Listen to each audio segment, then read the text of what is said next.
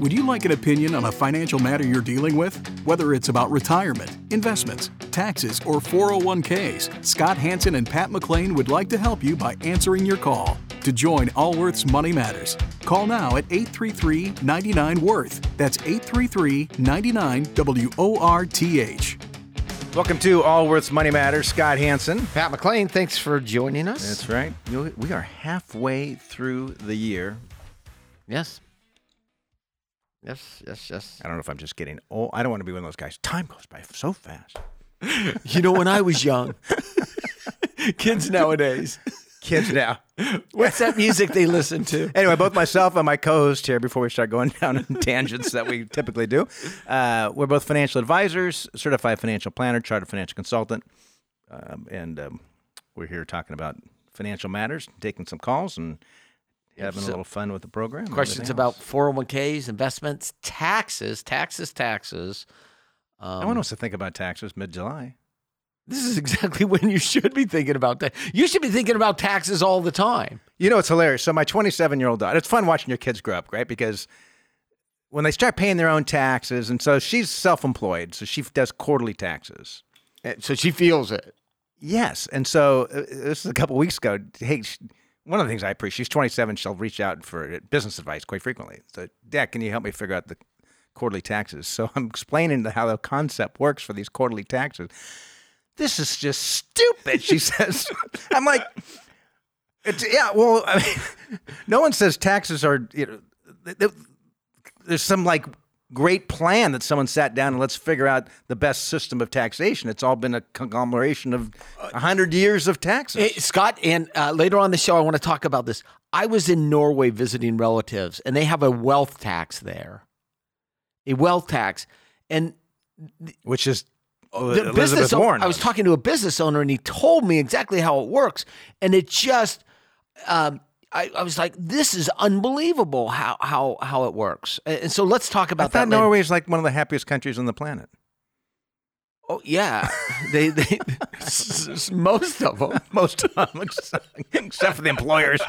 anyway, um, well, well uh, remind me, we're going to talk about uh, because that is a tax, and and there's proposals for wealth taxes. no, I do want to hear about that. um, Yeah, so uh, it's a relatively small country, right? Seven million people. or something. and it's completely homogenous. Do they have not? They don't have any immigration issues like the rest of Europe. Very, very Yeah, just few. close them off. Yeah, Yeah, very, very few. and a lot of oil. But so um, when we talk about taxes, back to taxes, we should be thinking about taxes in your portfolio all the time. all year long, I know. all year long. So we're gonna we're gonna get to that, talk a little bit more about taxes, and then I'll share a little bit of my views of talking to business owners in Norway about a wealth tax, um, which I found just anti-growth and perplexing. Yeah. Anyway, we've got um, Andy Stout, our chief investment officer, is going to be joining us right now and chatting a little bit about what's happening in the economy. And then we'll take some calls and have some fun on the program. So let's talk with Andy Stout. Andy, thanks for joining us today. Thank you. So uh, I read I read just the last week that Powell said it could take years to get inflation under control. Well, something along those lines. Yes, and not even pre-pandemic, just to what he would consider. I've read it a couple places a reasonable, reasonable uh, inflation rate. Your thoughts? He's probably right. Uh, if you look at where inflation is right now, it's still elevated and it is relatively entrenched or embedded in the economy. And it's probably going to take some time to uh, get that back down to what the Fed targets is a 2% inflation rate. I mean, we've certainly seen some improvements in the supply chain. Energy isn't really a factor, but if you look underneath a little bit, what you see is that the interest rate hikes that Chair Powell has done haven't truly been felt by the economy because there's a lagged effect, meaning it takes a while to really get in there. And then you got to take into consideration that employers, they've had a hard time finding employees. So they're reluctant to let them go, even though they see the writing on the wall that the economy is slowing down. That adds to some uh, wage inflation, and that just keeps inflation more in front of our minds and in the economy. So, yeah, it's going to take some time. So, so when when you say that, right? So there, I, I can see it from an employer standpoint, which is, hey, if I, I bet that it's going to slow. The economy's going to slow, and I lay people off now, or you know, get rid of uh, ask underperformers to leave. I'm if the economy doesn't slow, I'm going to be stuck, right? Um, and the economy doesn't seem to have slowed much. And it right? doesn't seem to have slowed much. So, would that lead to, if the economy does slow, do you think that would lead to mass layoffs? It, it, would it all of a sudden like turn on a dime and we'd see, like we've seen in the tech sector, a significant downsizing? Although the tech sector hasn't had a significant downsizing, they've just been large numbers as a percentage. It hasn't been significant. Would we expect to see that, uh, a shrinkage in employment? I mean, you would see some for sure, absolutely. The question though is how much. I mean, if you just think about the past eh, couple of years in the post-COVID world, you hear about all of these job openings, like 1.7 job openings to the number of unemployed people, where employers just cannot find people to work. So they may be more reluctant this time around to let those workers go and just you know suck it up with you know higher expenses lower margins because they know it will eventually pass. And then when the economy recovers they don't have to go and find those workers again. They already have them there. They might be judging whether or not it's more beneficial to keep the workers for now or rather than trying to find new ones later.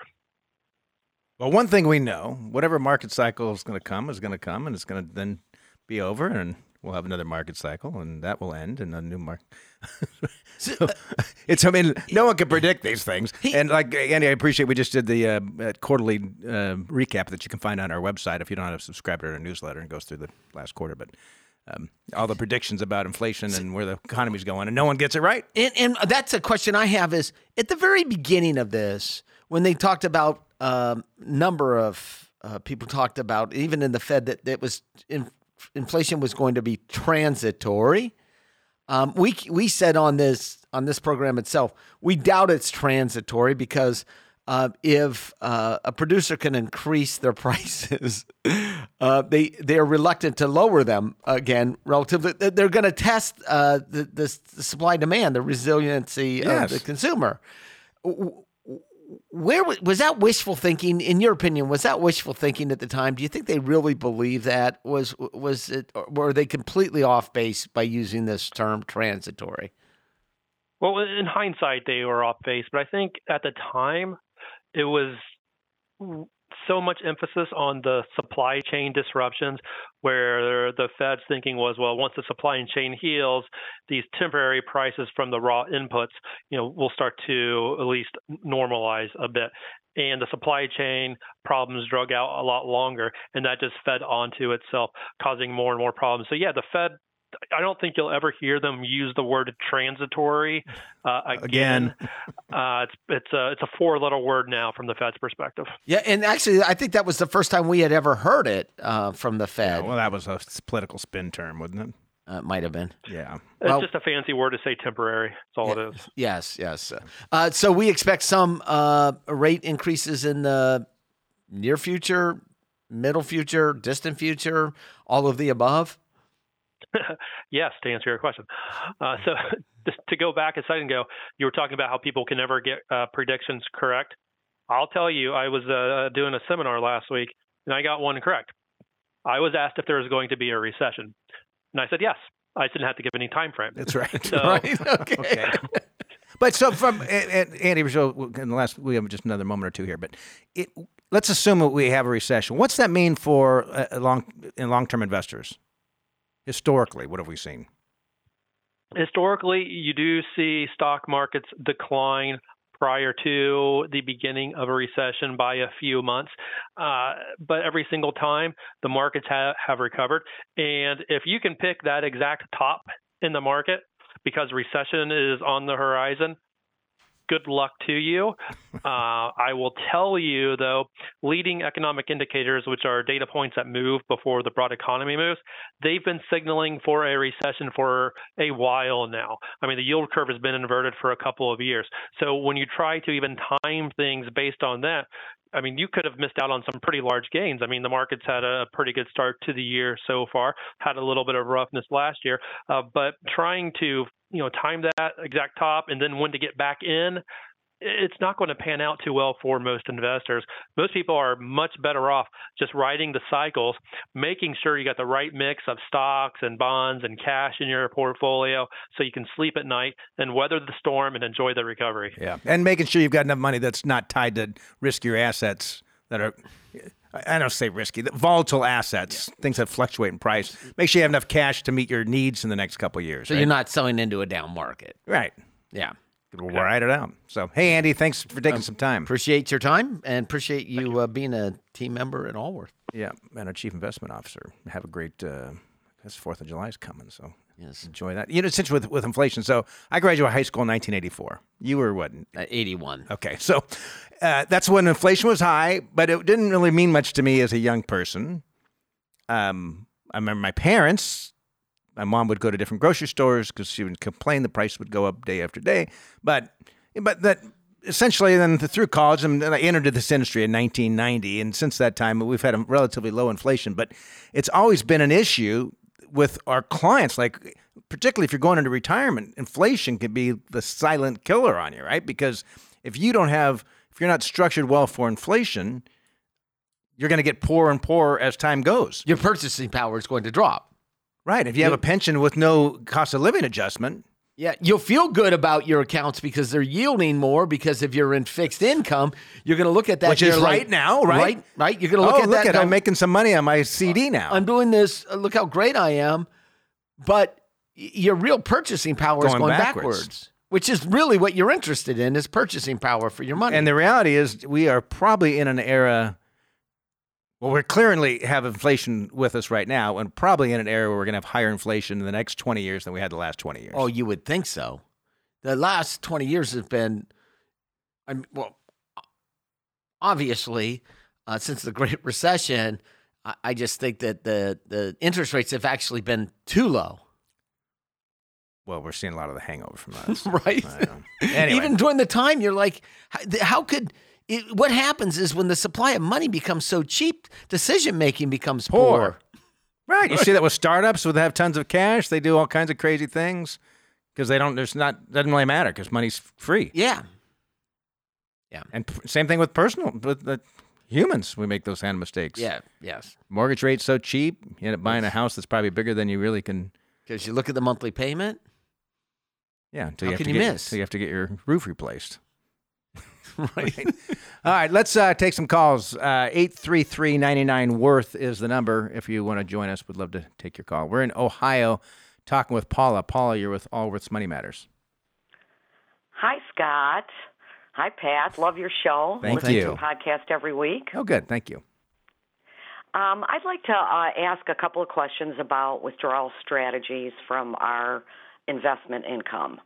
Uh, currently, we have um, a, and be, really before before you start, what you know is what's when you bring that up. I was just thinking, a withdrawal strategy is so unique to the individual and the family. Like if you had if you had retired from the same company it was five colleagues and had relatively similar lives, your withdrawal strategies could be completely unique to one another.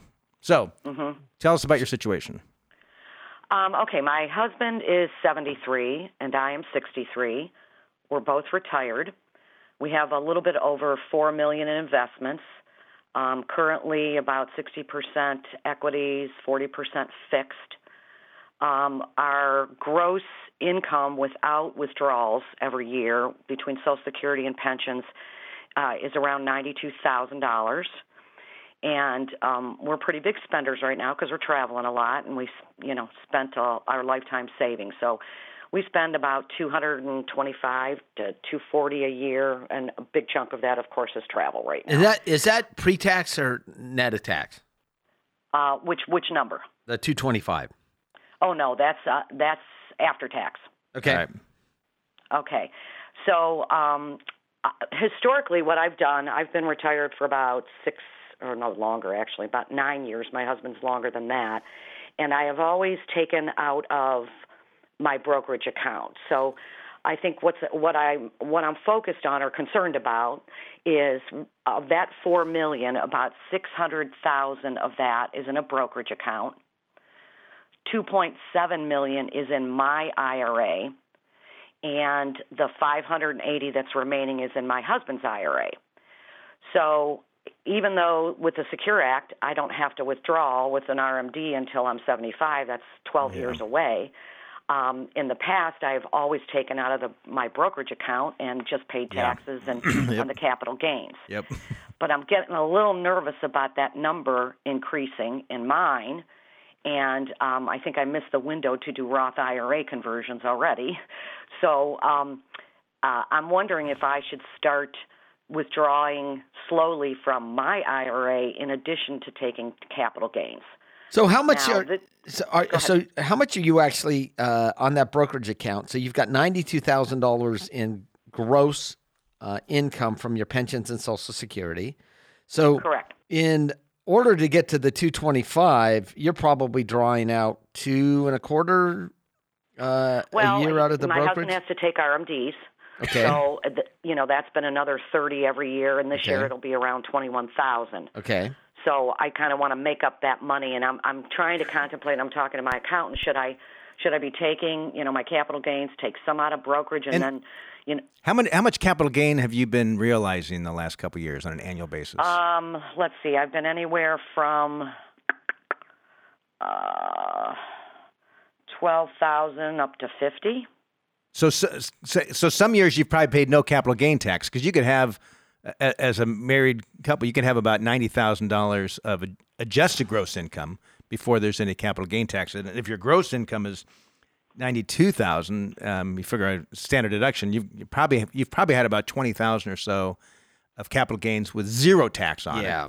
So you most certainly should be pulling out of your IRA. Okay. Uh, the question is how much? And it looks like I, I you know I wish you had called the show a couple years ago. Me Um, too. Whatever. I And this goes- that window for those conversions. Yep. No, well, it, it, you might have you know, conversion or not conversion. You may have been better off in years past, and that's what you know. When we started the program, we talked about tax, tax, tax. Tax should always be on your mind in your investment That's portfolio. funny, we did, yeah, right? right. Not knowing that this call was coming. Um, but this But, is but an the reality is, we've got around twenty thousand dollars of capital gain that we're to have zero taxable income on, uh, zero capital gain tax. If we either take a withdrawal from the IRA or do some Roth conversion or combination of the both, then we're going to be paying fifteen percent capital gain tax. So, but. I'm looking out multiple. I understand. I'm just multiple- throwing that one thing. That's out. right. and it's we're, it's a very small amount, twenty thousand. That's right. Yeah. We're looking out multiple years. So there's only if if the a brokerage account was larger today, other than six hundred thousand, you want to use that brokerage account for tax strategies around the yeah, edges. absolutely. Right. So. It, it- Yeah, three point three million in, in retirement plans that all have to be taxed one day. yeah. So my guess is that you're probably going to end up pulling two hundred thousand dollars a year out of that IRA, and maybe I would actually use the husband's IRA first. Mm, no, I would use your IRA. Save less less required minimum distributions. less required. We have more flexibility down the road. Yes, I would. I would. You, I would obviously have got to do required minimum distributions on him. I'd probably just do the required minimum. on him. And That's what I was planning this year. and so- Yeah. yeah, so The, the answer to your question is you okay, so, absolutely. so she got twenty one. Did you? You didn't have a required minimum distribution last year. Is that correct? Yes, he did because Okay. it, he'd already been And did your your gross income of ninety two thousand does that include the required minimum distribution from his IRA? no, that does not. Okay, so, what I discussed discussed about capital gain taxes, it's that it's a mute point because we're already at the point where So you, mu- i- i- to go through the analysis, the answer to your question is yes, the money should come from the IRA. Uh, in fact, um, you use that brokerage account around the edges to stop yourself from going into a higher marginal rate. But my guess is if you sit down and did the analysis, in order to get to what your income needs are, which by the way, 200,000 on 4 million, easy, easy number. So the distribution as a percentage is fine, especially if you've got a 60 40 portfolio. Then the question is how much from that IRA? Um, my guess is it's going to be between 175 and two and a quarter, Scott.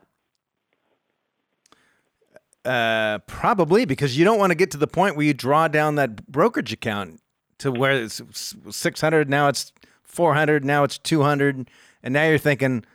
I mean, here's the reality, right? So I appreciate the fact you guys are living your life. Oh, you're 63, your husband's 73. a very statistically strong chance that he's going to predecease you. Right Mm-hmm. now, my guess is you're both in pretty good health. That's why you're out traveling. At some point in time, that's going to deteriorate. That's how life works, right? Let's. Um, Yep. And so I think it's I think it's wise that you're out enjoying doing what you want to do today. Um, But you I'd it's- be- if it takes you, th- it's probably taken three hundred thousand a year of, of gross income. That's right. to And so generate that, what, which is what what I would do is uh, I would work it up to the 24% marginal rate before it hits to the 32. Okay. A- And so And what don't what don't concern myself with IRMAA because you know I'm, I'll get bumped up in IRMAA Yep. for him. Yeah, if you want- with, if you want to if you want to worry about that, but you're worrying about the wrong thing. hmm Right? We had this conversation with someone that called the show last show week or two ago. Uh, forget a what- couple weeks ago, which is he was so focused on this one thing, he missed the big picture. You couldn't see uh, the forest through the trees, right? Just focused on this one thing. That IRMAA, look, y- y- you're going to pay it. Too bad. Too bad. What we're talking about is tax you've got ramifications over your three million dollars that you could that's going to be taxed somewhere between twenty two percent And- to thirty seven percent, assuming tax rates don't go higher in the future for higher income. And if you don't touch your IRA by the time you hit your required minimum distribution seventy five. I mean, it's going to at least double by then, right? Now, so now we're talking about five million dollars required minimum distribution, a couple hundred thousand just on a required minimum distribution. Yeah. So uh, uh, without sitting down and doing the analysis, my guess is it's going to be between 175, maybe even 250, uh, coming from the IRA. What you want to do is try to keep it in the 24% or lower marginal tax rate, Okay. right? Um, by the way, uh, beneficiaries on the IRA, who are they? Um, the beneficiaries, um, he's mine, I'm his, and then it goes to our trust. And are, do you have children? Yes, one child, one grandchild, one great grandchild. Okay. Perfect. And by the way, so the the the IRMAA, which is how much extra we have to pay for Medicare for married filing jointly. If your uh, just gross income is roughly under two hundred thousand, you just pay the whatever the standard Part B premium is, which is whatever it is. Yeah, I think it's 190 or something was the number. Yeah. If it's between 200 and 250, you pay 1.4 times that amount. If it's between 250 and 320, you pay two times that amount. which is the marginal tax rate. If- If Right. people focus on this IRMAA so much, what we're we're thinking, I'm thinking about taxes over your lifetime. Yeah, so we're so let's call it 100 200 bucks each. So you're paying $400. Right? So let's assume we're, you, you had it so your income was up to 320,000 and instead of paying 400 mu- bucks you're so you'll end up paying about $5,000 more a year in income taxes.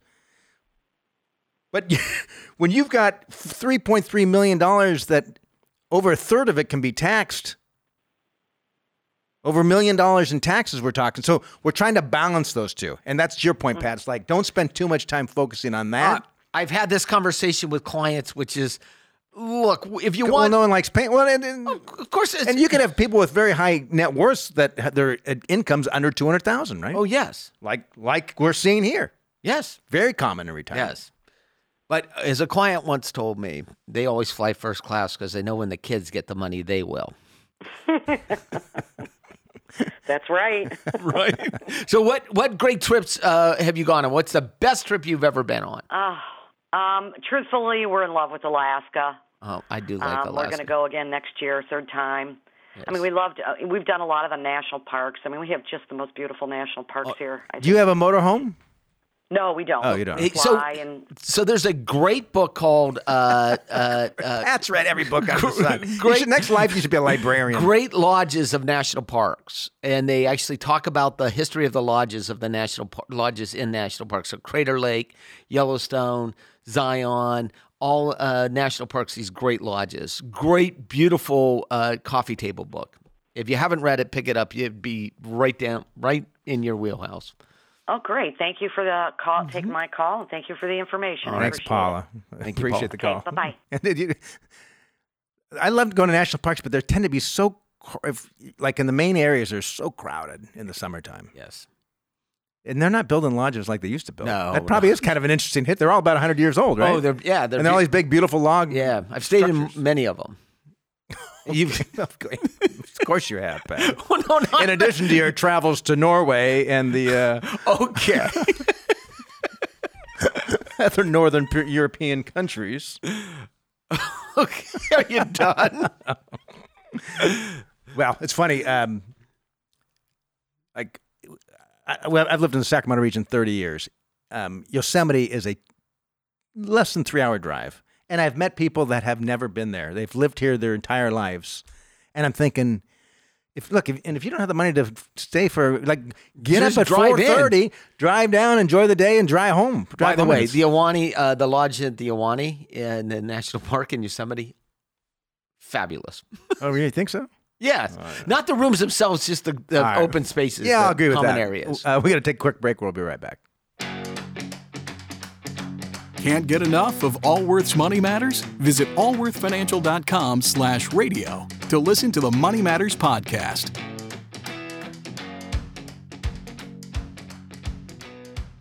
Welcome back to Allworth's Money Matters. Scott Hanson. Pat McClain, thanks for sticking with us. Um, although if you're a podcast, I don't know where you would have gone. Um, so went to Norway. Well, it could have dropped off. That's true. In which case, it wouldn't matter. so, um, so w- every year I do a family vacation. My kids are all out of the house and live in different areas, and, and I have found that if you really want to spend some quality time with your adult children, um, they will show up for. Um, Well, a trip to Europe. Come on, that's pretty yeah, nice. yes, deal. yes, and so um, my wife and I. You don't always do the big trips like that, though. You No, no, yeah. no, no. Uh, yeah, I mean, in the states too. But uh, this, we wanted. Uh, uh, my wife's brother lives in Norway, and we have never visited him there, and he's lived there for thirty years. and so you don't always do these big trips. That's right. and so, uh, and I have t- a niece and a nephew that that live there. So, uh, my my wife and I and two of my children went uh, to Norway, and then the others joined us uh, in Iceland for a couple days, uh, as they could only get so much time off. So, I was in Norway, and my um, nephew and niece. Uh, one works in banking, the other is a business owner, and his mother, they're my brother-in-law and his ex-wife, but my nephew's mother runs a fairly decent-sized company in Norway, and, and so I was asking about this wealth tax, and this, they described it to me. How wealthy do you think they, this family was? Uh, And what's the relation again? You lost me so somehow. it's my No, no, no. brother-in-law, Your wife's brothers. children, and his ex-wife owns a, f- a business together. So the Oh. kids and mom own a business together. B- Successful business. It's been in the family for 35 years. Multi-generation business. Got it, got it, got it. Started in the fishing industry and moved into other areas. What kind of fish? I'm, I'm joking. Okay. my guess would be cod. so um, anyway, uh, upper 10 percent. But my nephew, I was t- asking about the wealth tax, and he said the wealth tax on businesses is a predetermined formula based on revenues and assets, and has nothing to do with profitability or EBITDA, earnings before income taxes, depreciation, and amortization. Nothing to do with it. So I said, What happens if you have a de- bad year? they borrow money in order to pay the wealth tax.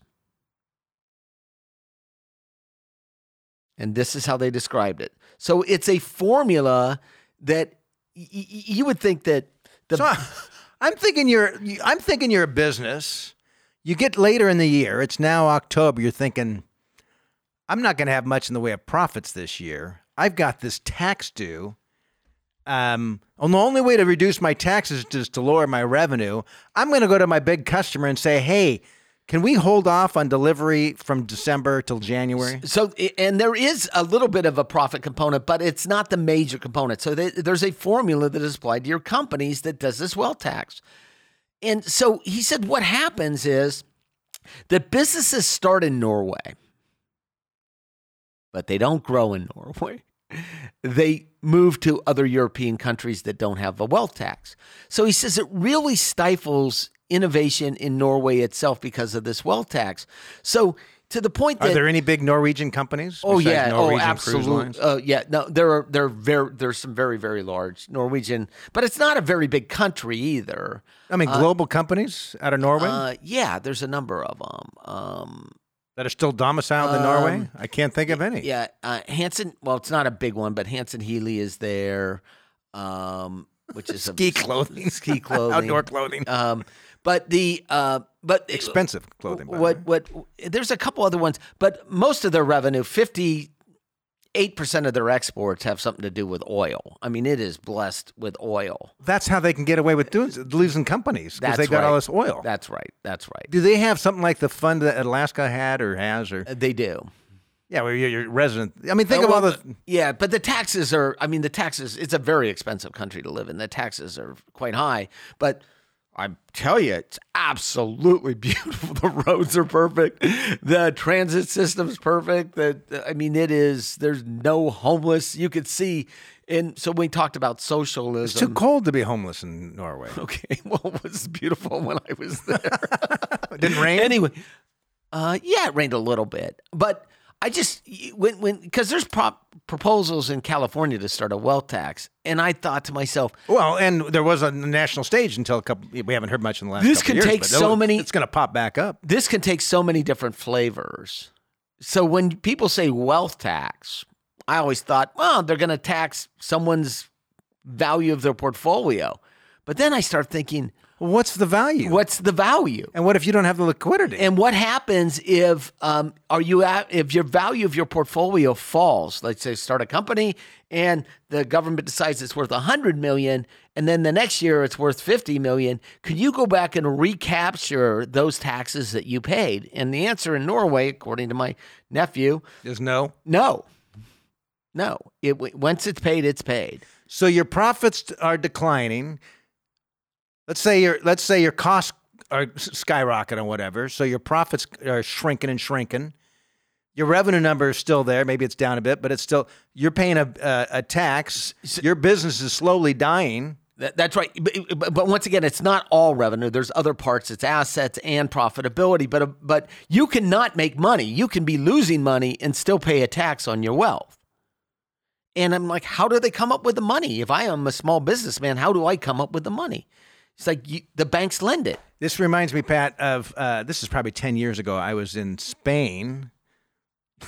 this sound like these global. Well, look, just for the listeners, I didn't grow up with a silver spoon. No, no, no. And uh, I waited tables all the way through college. so camp- I'm not camped. apologizing. We camped as kids, and if we were lucky, on the like last night, we'd stay at a Motel Six. We living the dream, man. Yeah. living the dream. So I'm not apologizing to anyone So because my, I my point nice is, so I was on a it was a cycling trip in Spain, and uh, there was a young woman who was our guide. She was th- early 30s or something, and I was talking to her, and she was had a degree in uh, graphic design. And she was doing, uh, well, she said some freelance work, but she quit doing the freelance work because she couldn't afford to do it anymore. And I mean, it's like, what do you mean you couldn't afford to do it? Like, I'm thinking you're a leader on a biking trip, so you probably enjoy that doing that for lifestyle reasons. Why couldn't you just do a little, on the side, yeah, whatever. five hours a week or whatever, right? Uh, doing some graphic design to people you know. That's the kind of thing that happens in the U.S. And she says, well, if you're self-employed, you have to pay a self-employment tax. I said, well, we have self-employment taxes in the U.S. as well, based upon your your profit. And she says, no, it has nothing to do whether you have any revenue or not. If you sign up to be self-employed, you have to write a check every month because it covers some of your benefits, like your medical. So automatically, you're writing a check to the government whether or not you have any clients, any income, any revenue, any profit. So she says, so I can't afford to be a pre- free. And I'm thinking, in Spain, I, this I don't know what, the, what it is today, but at the time, if you look at the unemployment rate of those under 30 was like 30%. I mean, it was astronomical. And tax codes stifled innovation. It stifled in a massive way. it, not only innovation, motivation. in a massive way. And so when we think about taxes, there's a degree of social engineering that goes into all our taxes. Why is your mortgage deductible? Who said that? What what why your credit cards used to be rent isn't. deductible, but your rent isn't?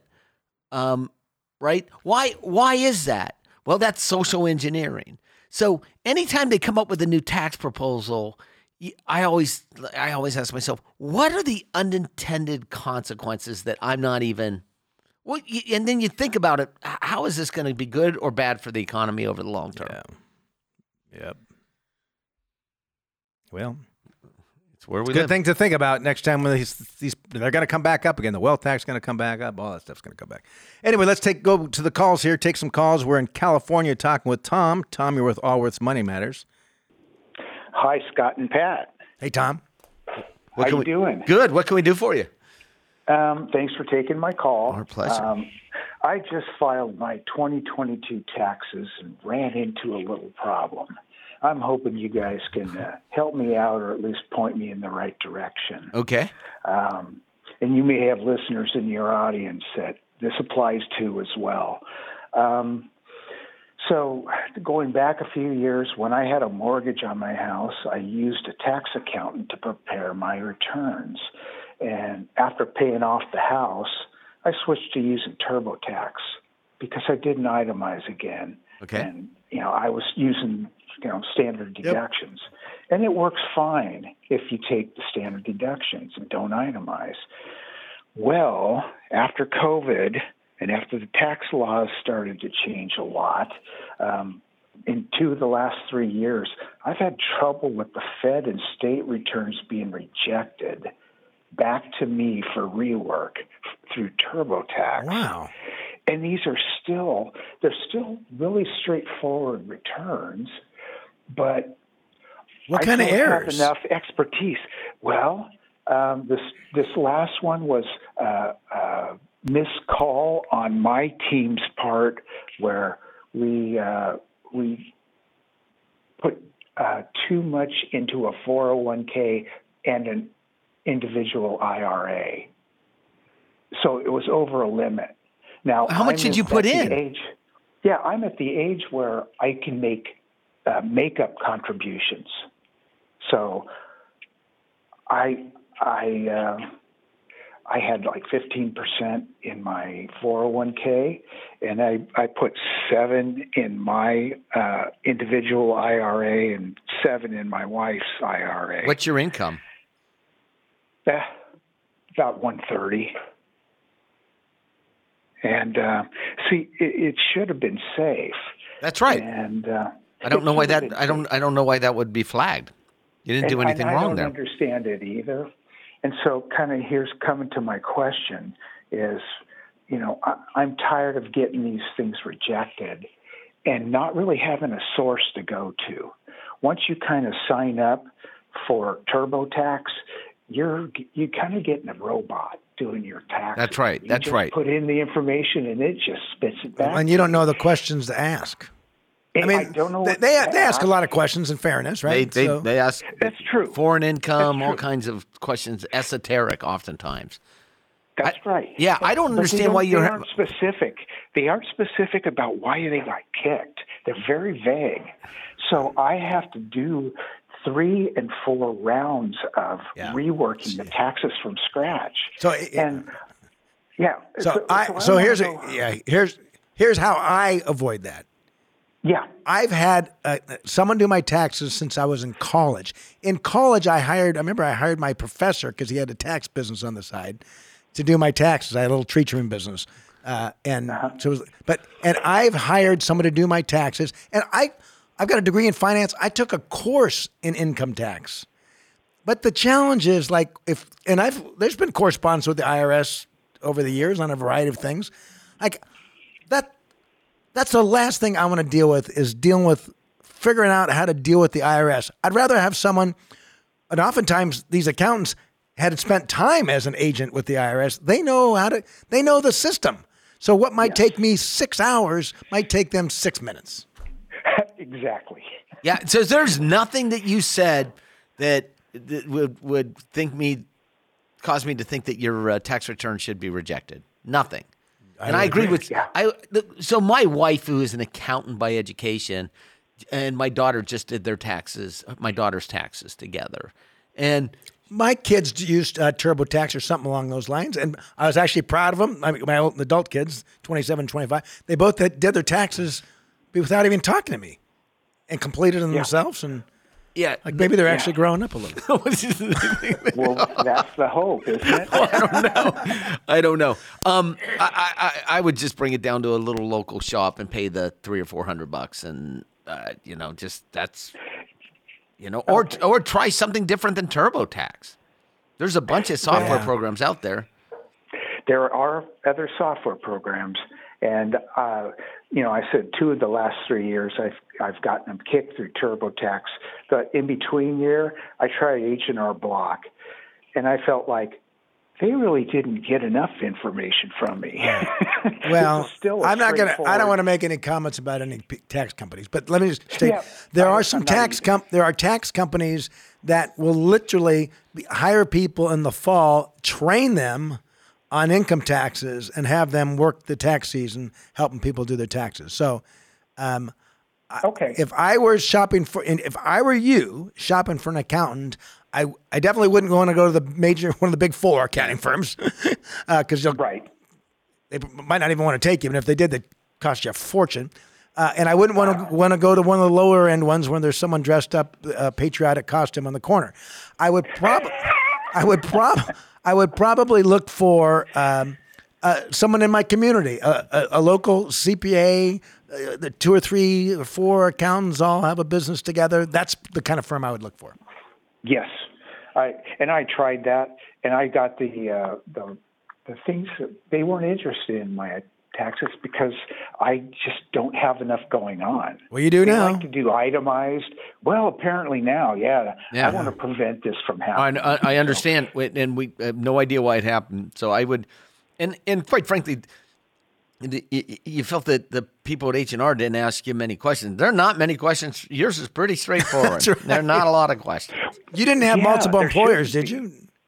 No, I didn't. Okay, because sometimes you can And, uh, exceed the 401k limits if you contribute to employers. Yeah. Yeah, and and the problem with this past year was we did make a bad call on over sheltering money. I, I had money that came in, and I wanted to shelter it, so I put it in uh, traditional IRAs, and apparently I went over some limit. And Well, they, okay, now there's new information just threw our way. well, I, I don't I don't have access to that. I thought we were safe. Well, You uh, contributed to an. I, you contributed to an IRA Yep. when your when your income was too high. Unless it was a non-deductible IRA. Is that, or is that, or did I actually shelter too much in the 401k? it doesn't sound like you. You said know. fifteen percent. My so guess- that doesn't sound like it. My Yeah. guess my guess is something my guess is something I hate to say it, Tom. My guess is there's something on your end that that wasn't quite correct, and that's what happened. But I'd I'd hire I'd hire a, a good CPA that uh, at, at a kind of medium-sized firm, and I think it'd be well served. All right. Well, we're this is the end of our program. Unfortunately, the time always seems a little like awfully quick. But anyway, it's been great having everyone with you. We appreciate the program. Appreciate the opportunity to be here. And hey, everyone, enjoy your uh, Fourth of July. See you next week. This program has been brought to you by Allworth Financial, a registered investment advisory firm. Any ideas presented during this program are not intended to provide specific financial advice. You should consult your own financial advisor, tax consultant, or estate planning attorney to conduct your own due diligence.